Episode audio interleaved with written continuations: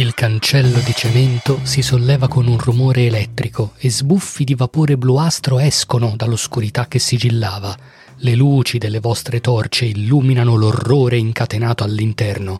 Un gruppo di persone in tuta antiradiazioni si muove intorno a una creatura che sembra fatta di pezzi di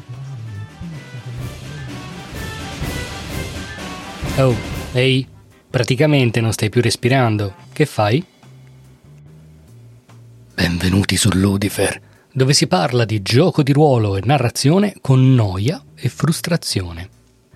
Recentemente ho avuto modo di parlare con alcuni amici di cosa succede quando uno o più giocatori sembrano uh, assenti, disinteressati, quando non rispondono al gioco come speri, mostrando segni a volte anche di insofferenza o di ostilità.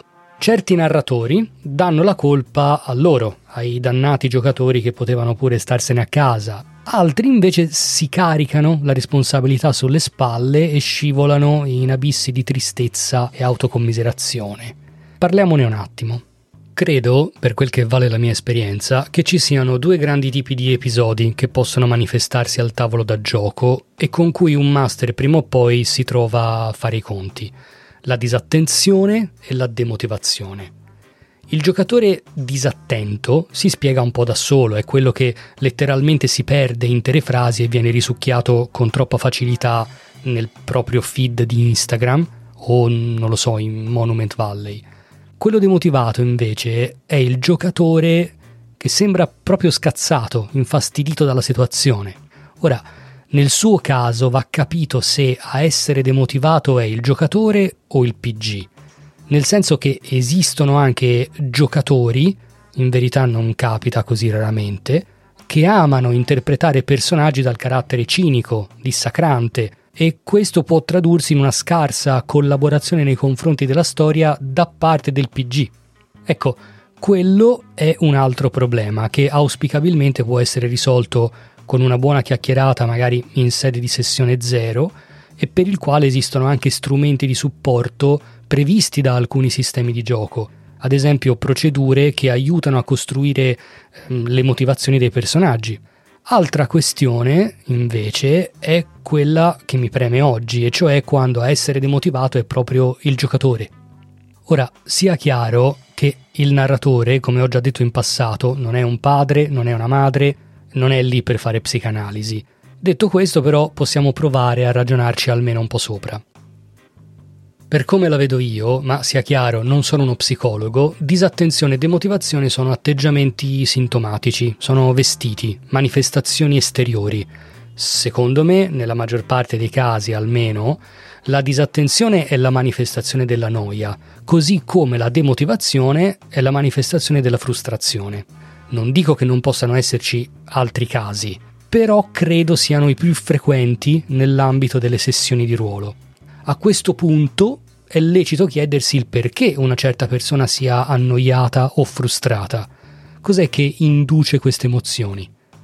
Ecco, secondo me ci sono due possibilità. Possono nascere da questioni inerenti a dinamiche di gioco oppure da questioni esterne, diciamo personali. Se un giocatore mi si siede al tavolo la sera di quello stesso giorno in cui ha fallito un esame importante, ha perso il lavoro o ha litigato con qualcuno, è possibile che si porti appresso uno stato di frustrazione che potrebbe manifestarsi con l'atteggiamento demotivato di cui parlavamo prima. Stessa cosa per un giocatore magari stanchissimo per motivi suoi, che non riesce a seguire il flusso del gioco e alla fine si annoia.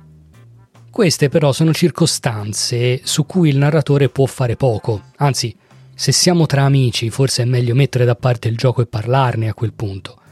Diverso invece è il caso in cui noia o frustrazione vengano indotte dal gioco stesso. Lì ci possiamo lavorare. Secondo me queste due emozioni, noia e frustrazione, sono a loro volta dei sintomi, sintomi di mancanze. La noia sorge quando c'è una mancanza di stimoli e la frustrazione sorge quando c'è una mancanza di gratificazioni o payoff per dirla in modo narrativo. E qui arriviamo al lavoro del narratore che secondo me dovrebbe farsi due domande. La prima è, questa mancanza la percepisce solo quel giocatore lì o tutto il gruppo? E la seconda è, che posso fare a questo punto? Ora, per rispondere alla prima, in teoria, basta parlarne, soprattutto se siamo tra amici. La seconda è più complessa ed è un po' il cuore di questa puntata.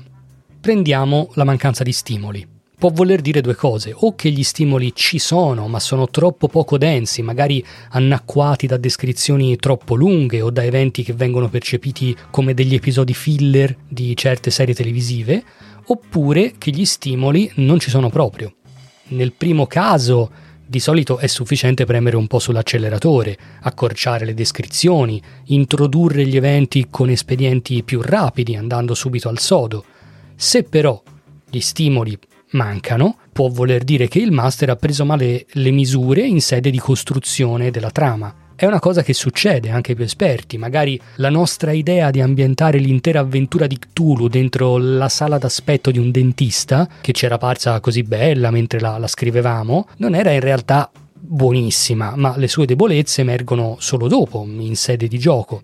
Anche qui una buona sessione zero può aiutare a minimizzare i rischi, ma è comunque una, una cosa che, che può succedere. In questo caso il consiglio è cambiare rotta oppure involarsi verso il finale. Se la trama è stata ben costruita con tutte le accortezze del caso, allora è quasi sempre possibile virare in direzioni n- nuove perché basta riorientare le altre componenti della, della, storia. Magari in futuro ne parleremo. Se però ci rendiamo conto che non c'è modo, allora conviene andare verso il finale per dare una sensazione di, di, di chiusura e passare ad altro. Ricordiamoci che per quanto ci si possa impegnare, ogni avventura è un esperimento e il fallimento è da contemplare, anzi, son PX. Passiamo alla mancanza di payoff invece, quella che generalmente eh, genera frustrazione. Questa è più facile da trattare. Il più delle volte significa o che abbiamo reso le cose troppo difficili, o che stiamo trascurando alcuni obiettivi che magari a noi narratori in quel momento sembrano secondari, ma che il giocatore o il gruppo ha preso a cuore.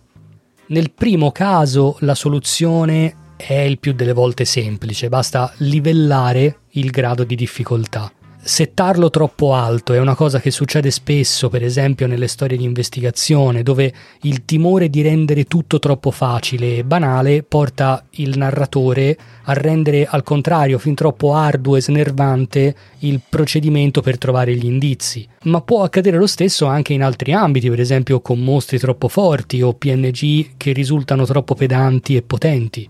Non appena ci rendiamo conto che questo meccanismo si è innescato, basta abbassare un po' i settaggi, non so, magari dimezzare il numero di tarrasque, curandoci ovviamente che questa cosa non sfaldi la coerenza interna. Se invece salta fuori che stiamo trascurando degli obiettivi secondari, magari personali di un PG e questo lo sta frustrando, beh, lì abbiamo proprio trovato il filone d'oro nel senso che quella è una vera occasione per il narratore per rendere ancora più bella la storia. Ci conviene assolutamente recuperare quell'obiettivo e integrarlo, cucirlo in modo più stretto con la trama principale. Questo darà modo a quel giocatore non solo di divertirsi, ma anche di innalzare il divertimento di tutti gli altri. Ad esempio, pensate a una storia horror in cui un giocatore risulti frustrato perché non riesce mai a portare avanti la sua sottotrama personale in cui il suo giocatore cerca di recuperare il rapporto con un padre anziano e burbero. Ottimo, fate sparire quel vecchio o fatelo possedere dal mostro di turno. In questo modo andrete a stuzzicare la motivazione del PG proprio là dove lui stesso ha detto di averla messa. Comunque, non metto in dubbio che tutto questo sia solo una parte della storia e una piccola parte di ciò che è possibile dire su quei meccanismi che a volte allontanano i giocatori dal gioco stesso e dal narratore. Spero comunque di aver dato degli spunti di riflessione e mm, se hai ascoltato fin qui ti ringrazio e ti invito a condividere la tua esperienza se hai voglia. Ludifer è un progetto che comprende anche un blog, ludifer.it e le solite pagine social. Sta tutto in descrizione. Ti ringrazio ancora e buon gioco.